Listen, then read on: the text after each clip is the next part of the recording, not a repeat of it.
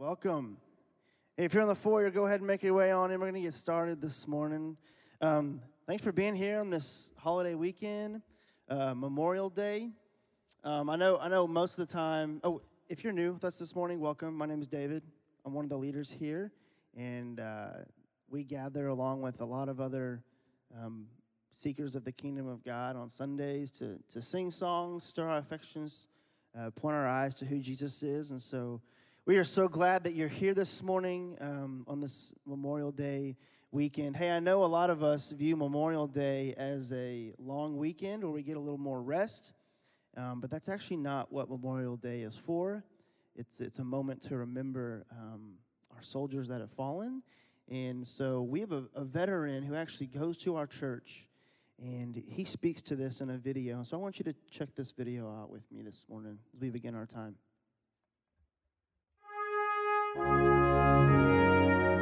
No greater love can one have than to give his life for his friends. Jesus saying that is talking about his own uh, crucifixion. But if you apply that in a broader sense, it's service members giving their lives for their fellow service members. They were defending and protecting their friends. True soldiers don't fight for what's in front of them, they fight for what's behind them. They are tied back to their communities, they're tied back to their homes, they're tied back to their families and friends, and that's who they're fighting for. I am Bob Crawford, been married to my lovely wife for 47 and a half years. Uh, I served in the Army for just over 29 years uh, before I eventually retired in 2003. A lot of people think of Memorial Day as that first weekend of the summer. It's a time for barbecue, it's a time for going to the lake, which uh, are perfectly okay and suitable for that weekend. When you think about Memorial Day, its actual purpose was to mourn uh, service members who have lost their lives in uh, American wars, all the way back now to the Revolutionary War, up and through uh, the wars in Iraq and Afghanistan uh, that we pretty much just wrapped up. I think the first thing to remember is that it's a day to honor those who have passed away, who died in our wars.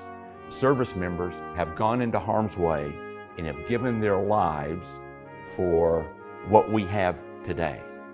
We as a nation come together one day out of the year. Families and friends of those service members who have died have Memorial Day every day. Every day. Okay? Because those memories are always there.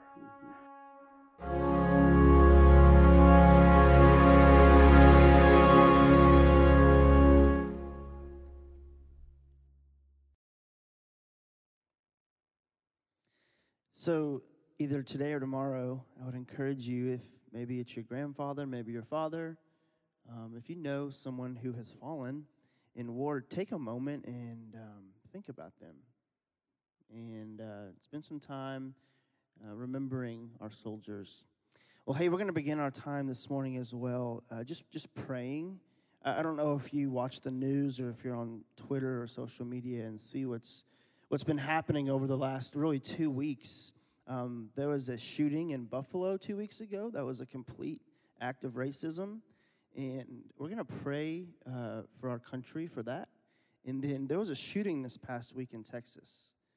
And we're going to just pray for those families. And so I don't really know what to say about those things other than, uh, Lord, would you make it right?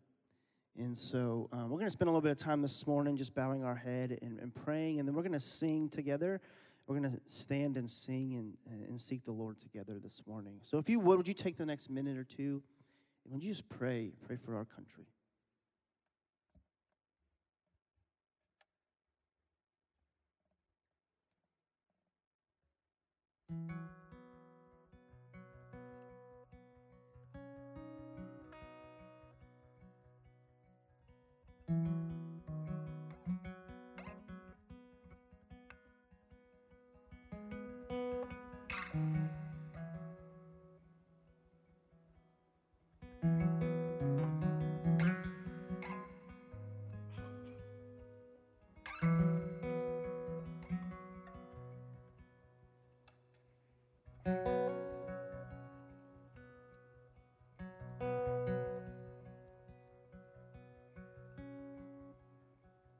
Well, Lord, if anything, the last two weeks have reminded us that um, this isn't our final resting place.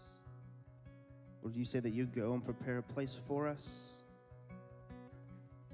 So, Father, I do just pray that that restlessness, the anxiety that your children feel, Lord, would you uh, be close to us in it? And would it be a constant reminder that um, this is not our final, final home? Lord, we need you this morning as we sing to you. Would you make yourself known to us?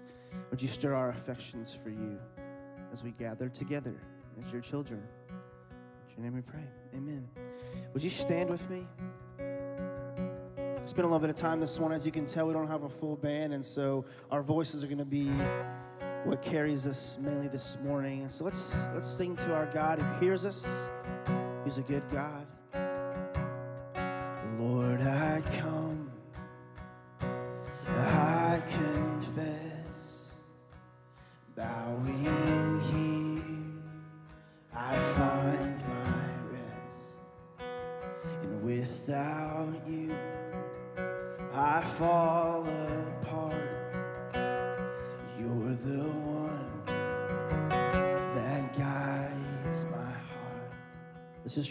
Every single one of us in here.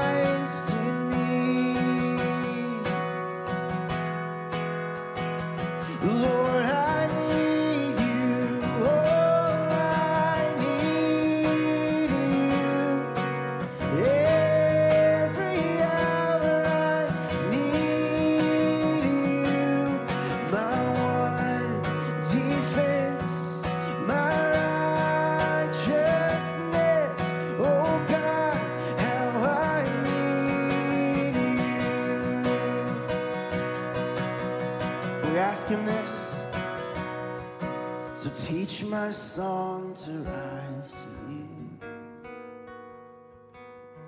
When temptation comes my way, and when I cannot stand, I'll fall on you. 'Cause Jesus, you're my hope and stay. When I cannot stand, when I cannot stand, I'll fall on you. Jesus, you're my hope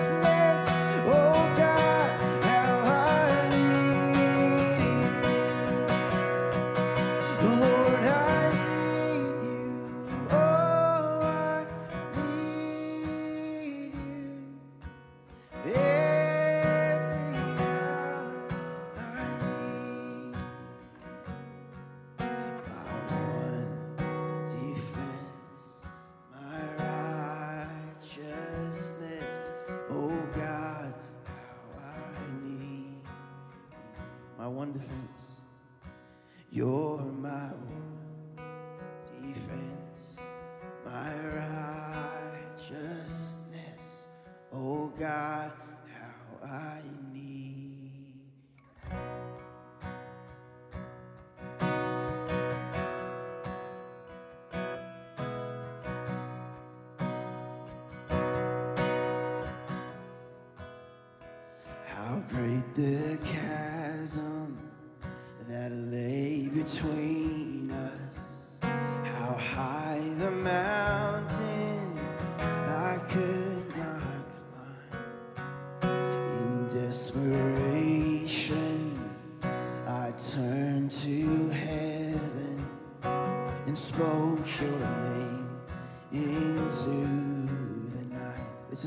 responded.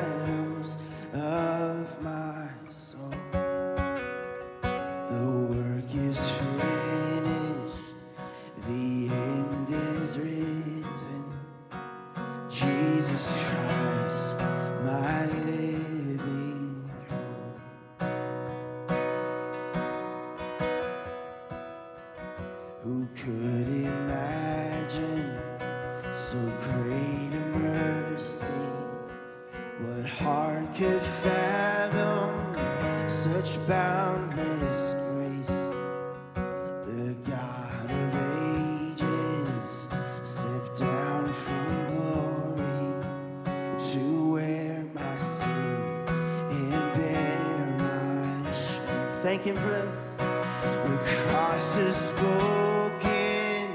I am forgiven. The King of Kings calls me his own.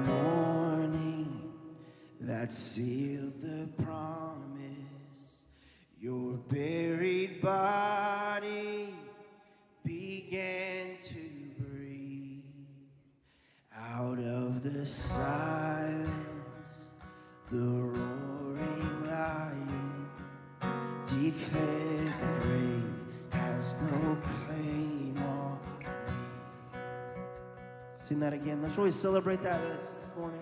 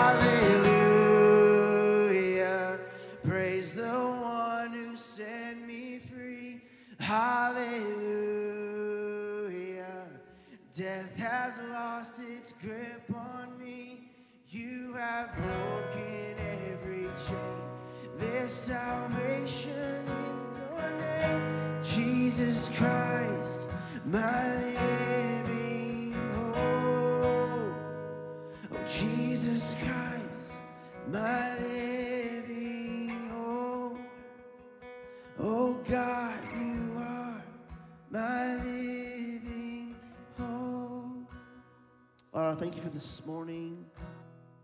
We can gather together here as a family under one King, as King Jesus. Well, thank you for the words that we just sang, that in our darkest, you reached out to us, you pursued us, and you continually do the same. Lord, for our country, would you heal it? Would you unify it? Would you come back soon? It's your name we pray. Amen. Amen. Hey, good morning, fellowship. Hey, sometimes we are blessed, and people always come up to me uh, after we are able to do this, but we have somebody uh, from another country who comes up and either prays uh, in their native uh, tongue or reads scripture in their native language. And so we're blessed to have that again this morning. And so, Ben, would you come up for us? And he's going to be reading the scripture today. After these things, Jesus went away to the other side of the Sea of Galilee, or Tiberias. A large crowd followed him because they saw the signs which he was performing on those who were sick. Then Jesus went up on the mountain, and there he sat down with his disciples. Now the Passover, the feast of the Jews, was near. Therefore, Jesus lifting up his eyes and seeing that a large crowd was coming to him, said to Philip, Where are we to buy bread so that these may eat? This he was saying to test him, for he himself knew what he was intending to do. Philip answered him, Two hundred denarii worth of bread is not sufficient for them, for everyone to receive a little. One of his disciples, Andrew, Simon Peter's brother, said to him, There is a lad here who has five barley loaves and two fish. But what are these for so many people? Jesus said, Have the people sit down. Now there was much grass in the place, so the men sat down in number, about 5,000. Jesus then took the loaves and having given thanks, he distributed to those who were seated. Likewise, also of the fish, as much as they wanted. When they were filled, he said to his disciples, Gather up leftover fragments so that nothing will be lost. So they gathered them up and filled twelve baskets with fragments from the five barley loaves which were left over by those who had eaten. Therefore, when the people saw the sign which he had performed, they said, This is truly the prophet who is to come into the world. So Jesus, perceiving that they were intending to come and take him by force to make him king, withdrew again to the mountain by himself alone. Wait, wait, wait, wait. I see that y'all love my dad joke there at the beginning. ben looked at me like, you're an idiot. Uh, hey, wanted to introduce y'all to Ben. Ben and his wife, Hannah, who uh, was a part of this church. They met actually over in Papua New Guinea. Mm-hmm. Uh, on a missions project and got married and moved here. And Ben uh, and his wife have really jumped in uh, to serving at this church. And this next year, they're actually going to be going through the residency program and with global outreach and, and ministering here in Northwest Arkansas. So, wanted to introduce y'all, please, after the service, uh, come up and uh, get to know Ben. Uh, I think I want him to read all of our scripture from this point on. Uh, I could listen to his voice uh, all day long. Give him a hand. Thank you. Hey, it's so good uh, to have y'all uh, here with us today on this Memorial Day weekend. You decided, man, I'm not going out to the lake, I'm going to church. And so we're super proud of you for being here with us. Uh, my name is Brian Pope. Like I said, I'm the Global Outreach Director here at Fellowship Bible Church. And when I teach, I try to make things as simple as possible. I try to break things down, probably because my mind is as simple as you can imagine. So, what I want to do today is I want to outline the entire Bible for you in three words. Think it could be done? Y'all for that? Three words. Okay, so I think Scripture is ultimately about our Messiah, Jesus Christ. He is the main character of our Scripture. So it, I believe our Bible is broken up into three sections. The first section, which is the Old Testament, and here's your word right here, talks about the Messiah that is promised, the one who's yet to come. And as you see, it actually starts in Genesis 3, right after the fall, where God promises that He's going to send somebody to redeem this relationship that we have uh, or can have with God. The second part of our Bible is broken up into the Gospels, and this is where the Messiah is provided. So we have the Old Testament section where He's promised, and then the Gospels where He's provided. And this is where Jesus uh, is, is walking around, he's teaching, he's meeting people, he's doing miracles to prove that he is the one that the Old Testament had promised. And then the rest of the New Testament, and matter of fact, this is continuing today, is where the Messiah is proclaimed. The rest of the New Testament proclaims the Messiah, which is come, and we live in that era today. And so you have promised, provided, proclaimed, right? And so one era points forward, one uh, is there when Jesus is walking around, and we live in the era where we point back to what Christ has done. The Bible, in three words. I'm done. You know the Bible now. We're through. So now, we've been walking through the life of Jesus in the book of John. And so we are in the provided section. And so we've been looking at the things that Jesus has been talking about, the I am statements, the miracles that Jesus is doing to prove that he is the one that was promised in the Old Testament. Got it?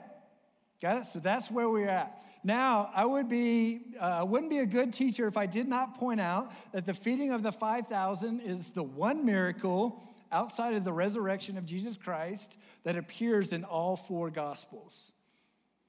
So, outside of the resurrection, this is the one miracle that appears in all four gospels. Therefore, logically, they've given me the second most important teaching out of this entire series. They said, Pope, you've got this one.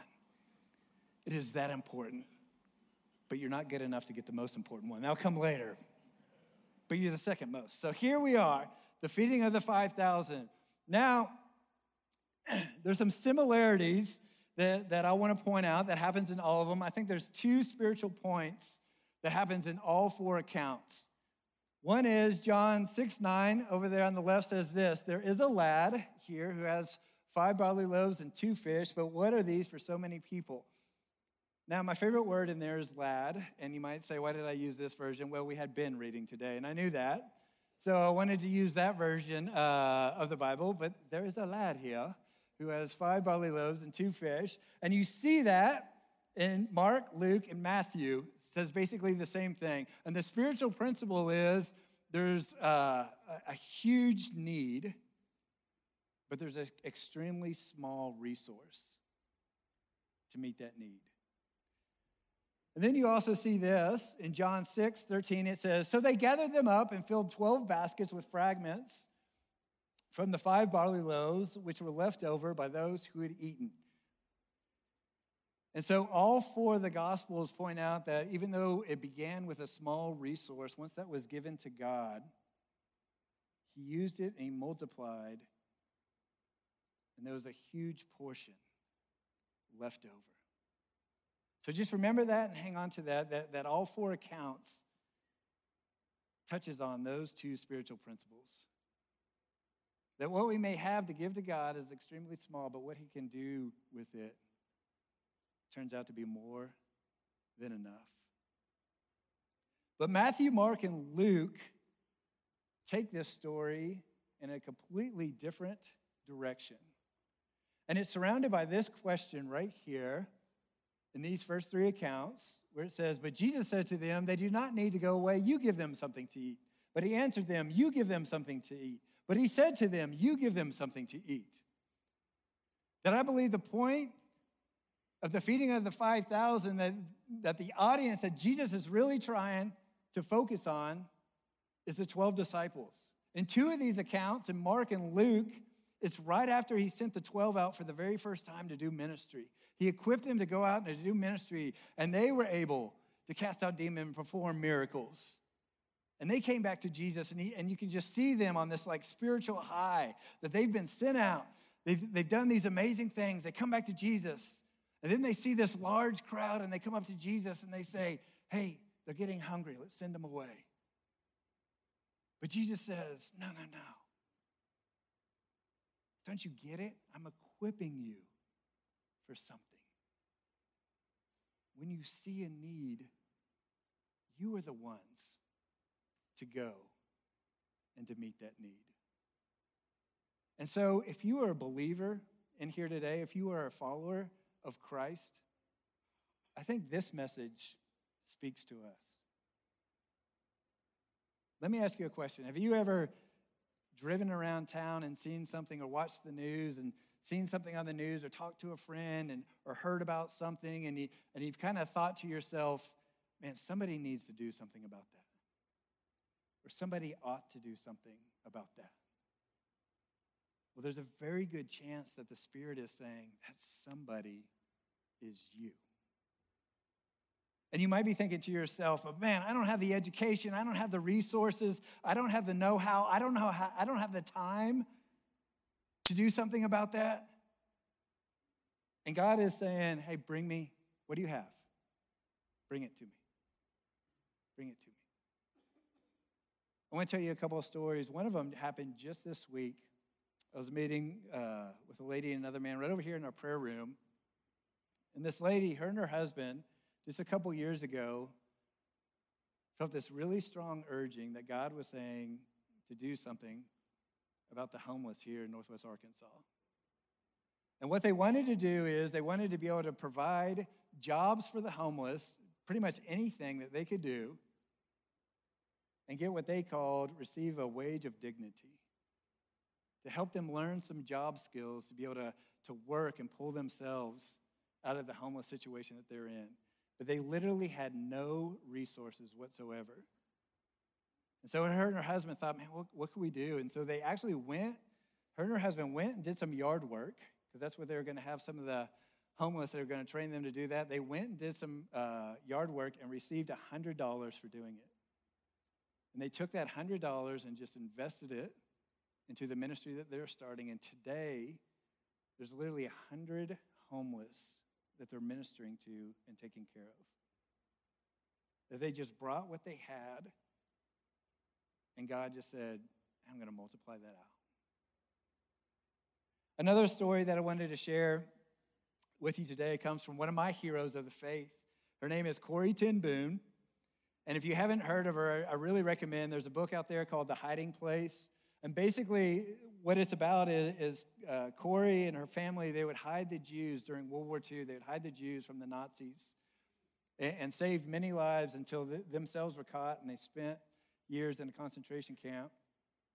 Well, Corrie actually wrote a second book called Tramp for the Lord, which actually means walk for the Lord, doesn't mean what we think about with tramp today. Tramp for the Lord, walk for the Lord. And it's about her life after World War II, how she just traveled the world sharing the good news of the gospel of grace of Jesus Christ. And in one of those stories, she, she talks about this was the height of the Soviet Union, when it was under communist control, when they're really trying to stamp out anybody doing ministry behind the walls of the Soviet Union. And Corrie heard about a couple that was ministering there. And so she was able to sneak into that place and she went to visit them. She walked, she said they lived uh, in an apartment complex with no stairs or no, no elevator. They had to walk up the stairs. And when she got to the top floor, she walked into this apartment, and what she found was an elderly couple. And the woman was so struck by MS, that her body was just curled up. And she had lost function of everything except for one hand. And what would happen each day is that her husband, after he would take care of her needs and feed her, he would prop her up on the sofa and set her in front of the typewriter. And with that one hand, all day long, she would translate the Word of God into the language of her people.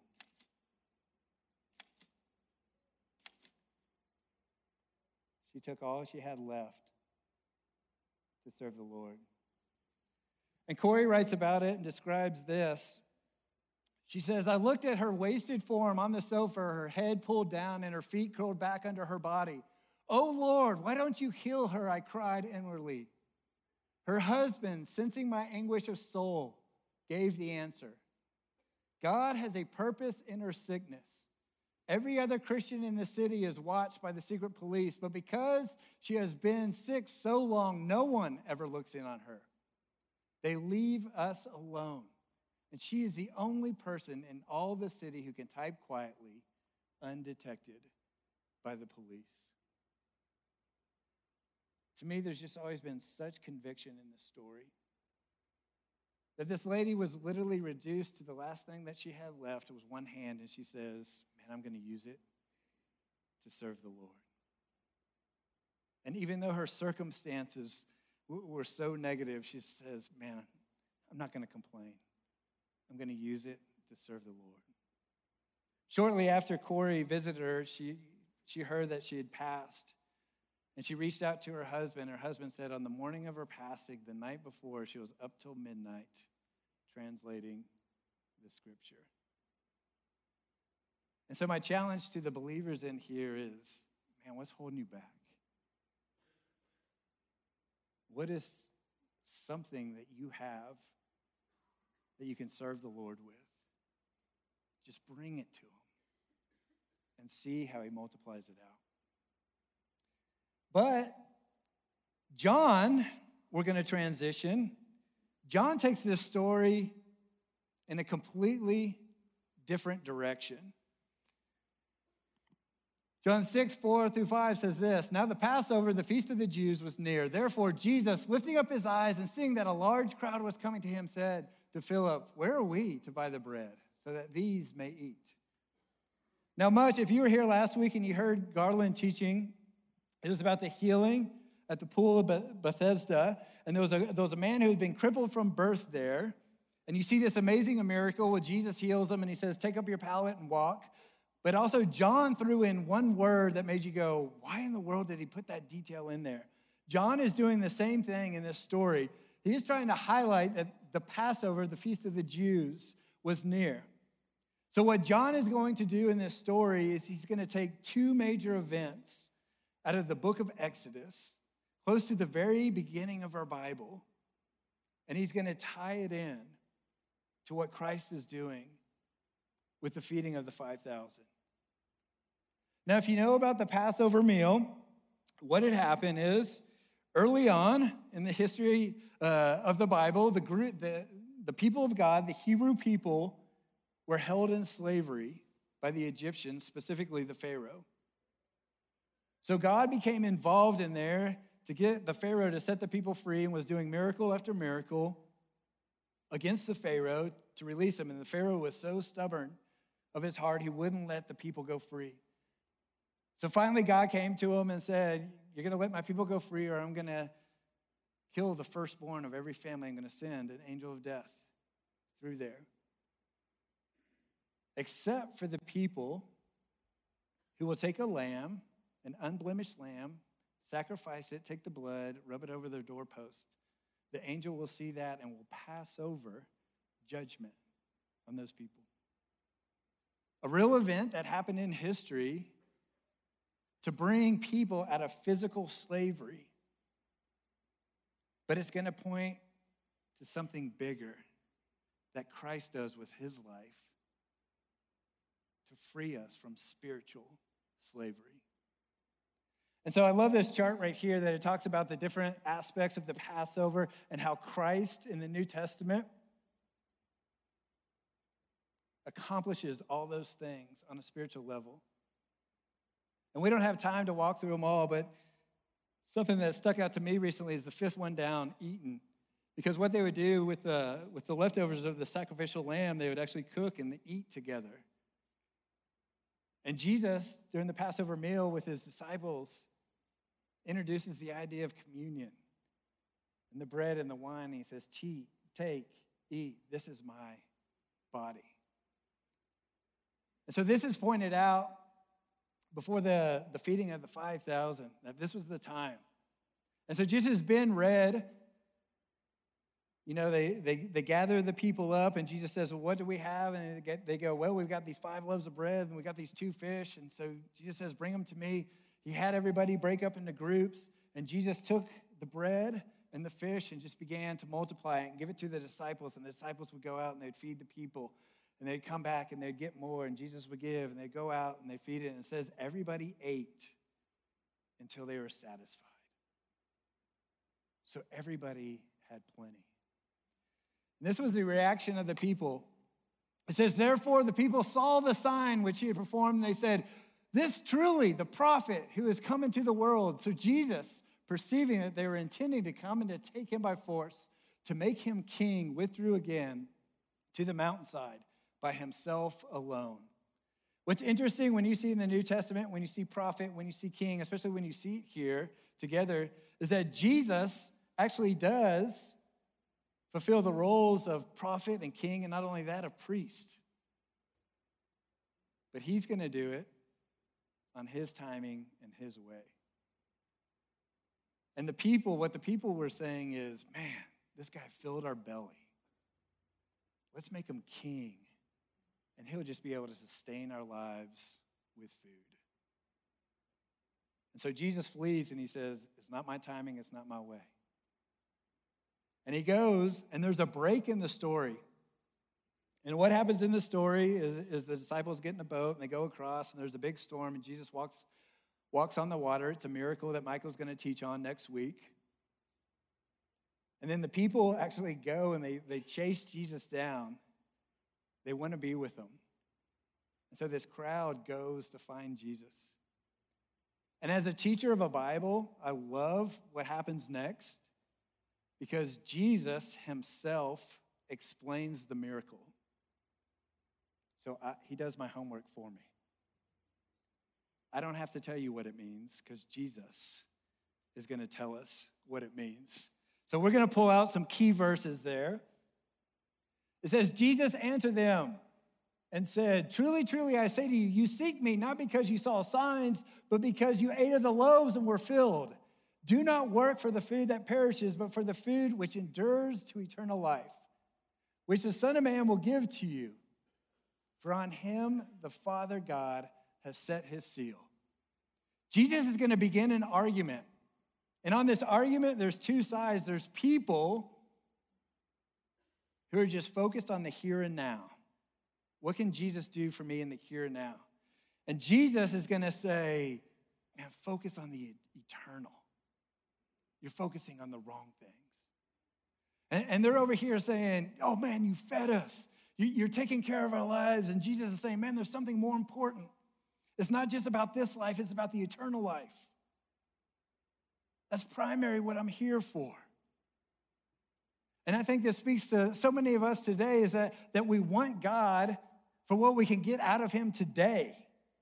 How is He going to bless us today? What is He going to do for us today? And Jesus is saying, man, don't just make that your focus. What about eternal life, the life that never ends? That's what I want to speak to you about. And therefore, they said to him, What shall we do so that we may work the works of God? So they're kind of tracking with him a little bit. They're starting to follow along. They say, Okay, so what are the works that God wants us to do? And Jesus answered and said to them, This is the work of God. Jesus is going to have a couple of mic drop moments in this teaching. This is one of them. That the people are going, okay, okay, so what is the work? By the way, this is the moment that if you're taking notes, that you pull out your pen and you go, man, Jesus is about to tell us what is the work that he wants us to do. You pull out your phone, this is where you take the picture of the screen. This is where you lean forward in your chair and you say, Pope, push the button. I want to know what the next slide is.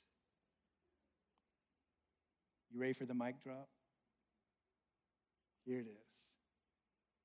This is the work of God that you believe in Him who He has sent. Amen. Amen. That Jesus is saying, believe in Him. Believe in Him. We do not work for eternal life. We do not work for it. Matter of fact, Ben and I were having a conversation earlier this week, and we were talking about the gospel and the gospel message. And, and, and partly through the, uh, the conversation, I said this I go, man, the gospel message is so good that when I'm explaining it to somebody, I feel like I'm doing it wrong because I'm thinking to myself, surely it can't be this great. Anytime that I think I'm effectively communicating the gospel, there comes a point where I'm like, surely I'm doing it wrong because the gospel message is so great. One of my favorite commentators, Dr. Thomas Constable, says this The only work that God requires of people for salvation is faith in his son. I'll say that again. The only work that God requires of people for salvation is faith in his son. This is the message that Jesus is trying to get out. So we'll continue on. So they said to him, What then do you do for a sign so that we may see and believe in you? What work do you perform? At this point, Jesus must have just been like, ah! and pulling out his hair. They actually, at the very beginning of the story, if you look at the beginning uh, of the chapter, it says the crowds gathered because they saw him doing signs and miracles. Jesus just fed 5,000 people. He walked across the water. And they're going, hey, do you have a sign you can show us? And Jesus is like, ah. Oh. And I think this is true with us is that we're always looking, we're always going, God, do something, do something. If you do something, I'll believe in you. Do something, I'll trust in you more. And Jesus is saying there's a spiritual principle here that will always be chasing those, always be chasing. And it shows that we actually lack trust in the Word of God. But Jesus said, and they said this Our fathers ate the manna in the wilderness, as it is written, He gave them bread out of heaven to eat. And so, again, it's pointing back to the story in Exodus as they're wandering through the wilderness that God would allow this bread like food to fall. And each day they would go out and they would gather it up and they'd have to eat it that day or else it would spoil. And so it was just showing a dependency on God. And it says, He gave them bread out of heaven to eat. Jesus said to him, Truly, truly, I say to you, it is not Moses who's given you the bread out of heaven, but it is my Father who gives you the true bread out of heaven. For the bread of God is that which comes down out of heaven and gives life to the world. Then they said to him, Lord, always give us this bread. And they're like, Whoa, you have a bread that doesn't spoil? Yeah, Lord, we want that bread. We want that bread. Are y'all ready for mic drop number two? You ready to write it down in your journal? Mic drop number two. Jesus said to them, I am the bread of life. He who comes to me will not hunger, and he who believes in me will never thirst. I am the bread of life. Oh. Can I nerd out on y'all for a second? By the way, if you haven't seen this movie yet, too late. I'm going to ruin everything for you. The movie plays every three days on TNT. Uh, it's your fault if you haven't seen it by now. But this is the final movie of the Avengers, first Avenger series. They might have 12 after this. Do you know how long, how many movies it took to get to this point? 22. 22 movies to get to this part right here where Iron Man is going to sacrifice himself for the sake of the universe. Okay? This is the climax. Everything was building up to this point with different hints dropped in along the ways. Here's where it's to get really nerdy, okay? Those of you who like superhero movies, the very first Avenger movie, which was Iron Man 1, very first one, the very first shot of Iron Man that we see is a close up of his hand. It is foreshadowing this moment 22 movies later. In a much bigger scale, this is what Jesus is doing in Scripture. He is pointing back to events that happened thousands of years before. And he's saying that Passover that physically freed the Hebrew people, I'm going to be the ultimate fulfillment of that. That bread that our people gathered up every day in the wilderness to sustain themselves, I am that spiritual bread that will never go bad. And check this out. For I have come down from heaven not to do my own will, but, but the will of him who sent me. This is the will of him who sent me, that all, that of all that he has given me, I lose nothing, but raise it up on the last day. For I have come down from heaven.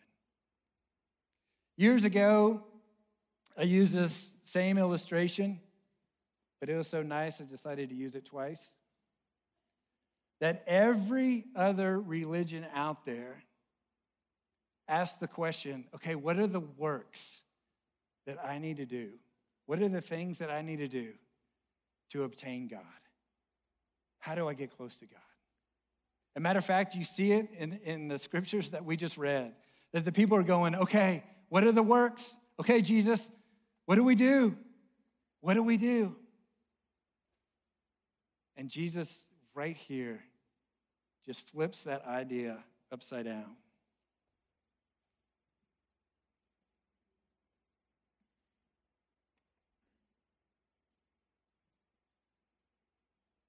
And he says, For I have come down from heaven.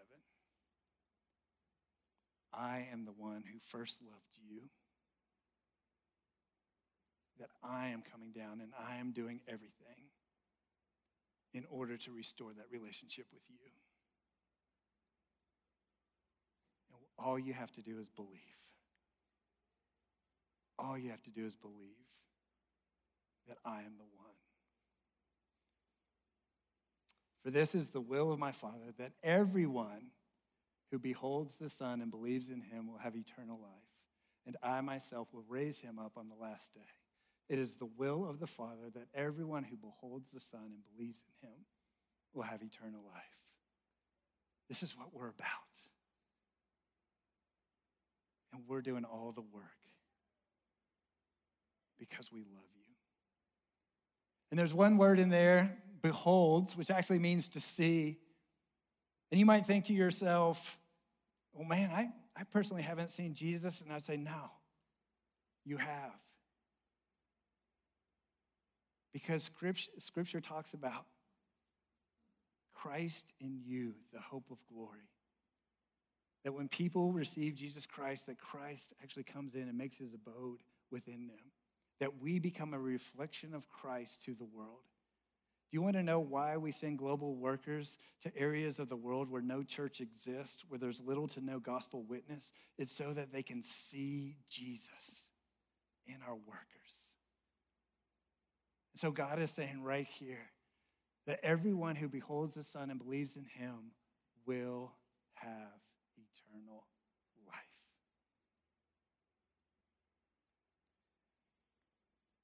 For me to kind of nail the point home one more time, Scripture often, when you see scripture repeat itself, is trying to emphasize and try to say, hey, pay attention to this, pay attention to this, pay attention to this.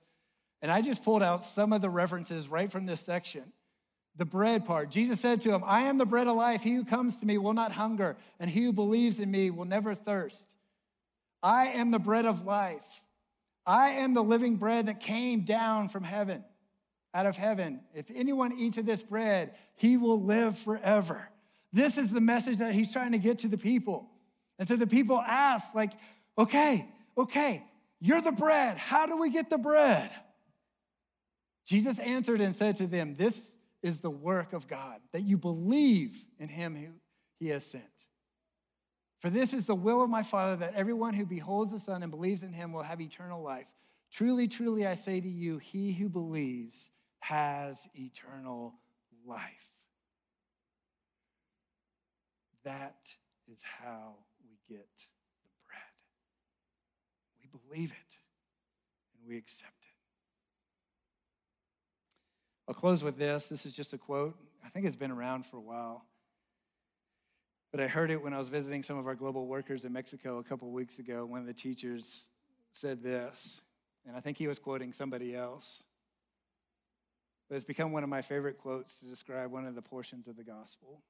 And it's this On the cross, God treated Christ as if he had lived my life of sin so that he could treat me as if I had lived Christ's life of righteousness. Is that not amazing? And is that not a message worth sharing? And so, my guess is that there might be some people here in the room who've never received the bread. And that could change this morning. And for the people in here who have received the bread and understand the message, your job is to go and to share it and watch God multiply. Let's pray. Dear God, what a beautiful message that you bring us.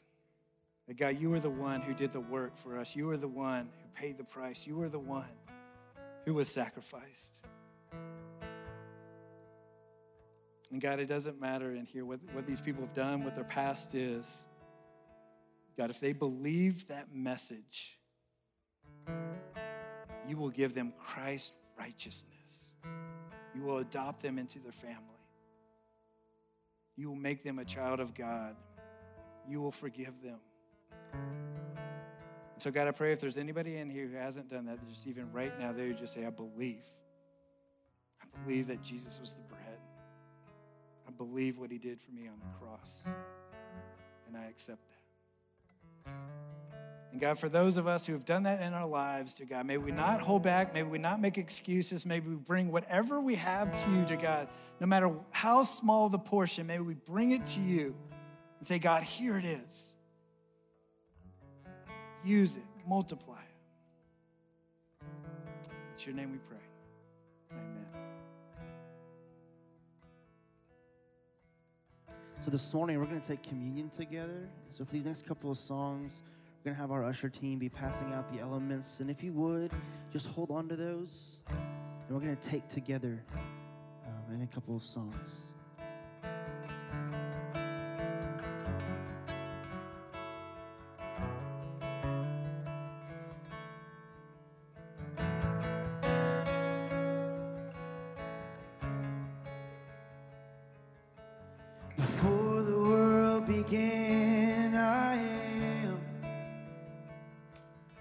In the silence of the dawn, I am.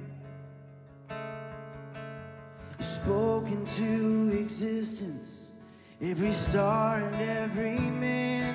I am. I am. In the dark and empty land, I am in our hunger and our thirst, I am.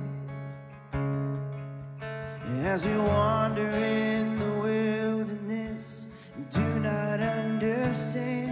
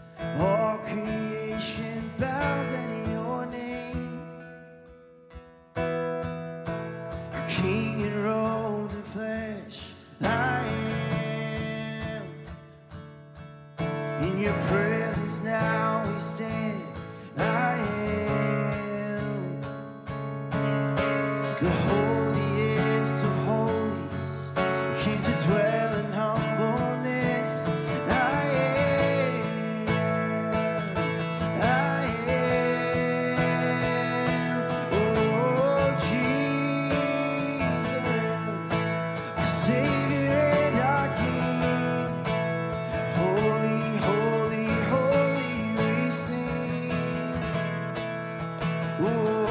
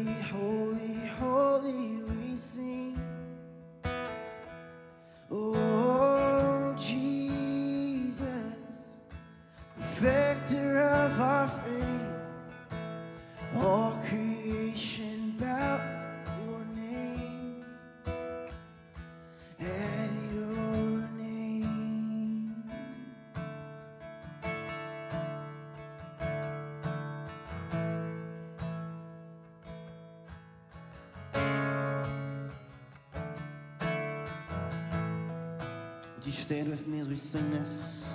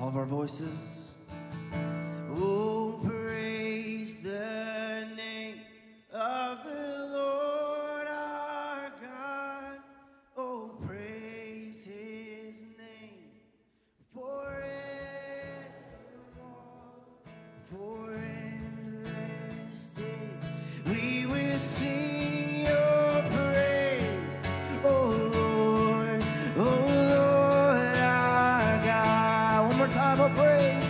Oh,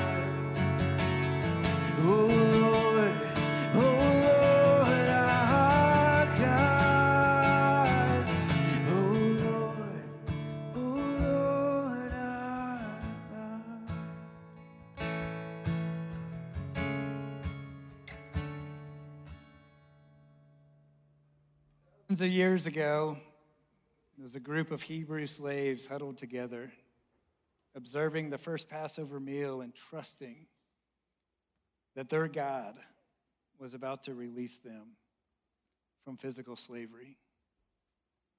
About 2,000 years after that, Jesus pulled his disciples together in a room and gave them bread and gave them wine and said, Do this often in remembrance of me. I'm about to go free y'all from spiritual slavery. And about 2,000 years after that, we stand in this room to celebrate that. So let's take his body that is broken for us.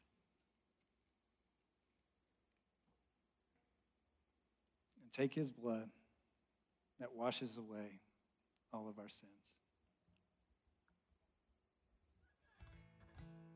Thank you, fellowship. If you like somebody to pray with, our prayer room is through these doors over here.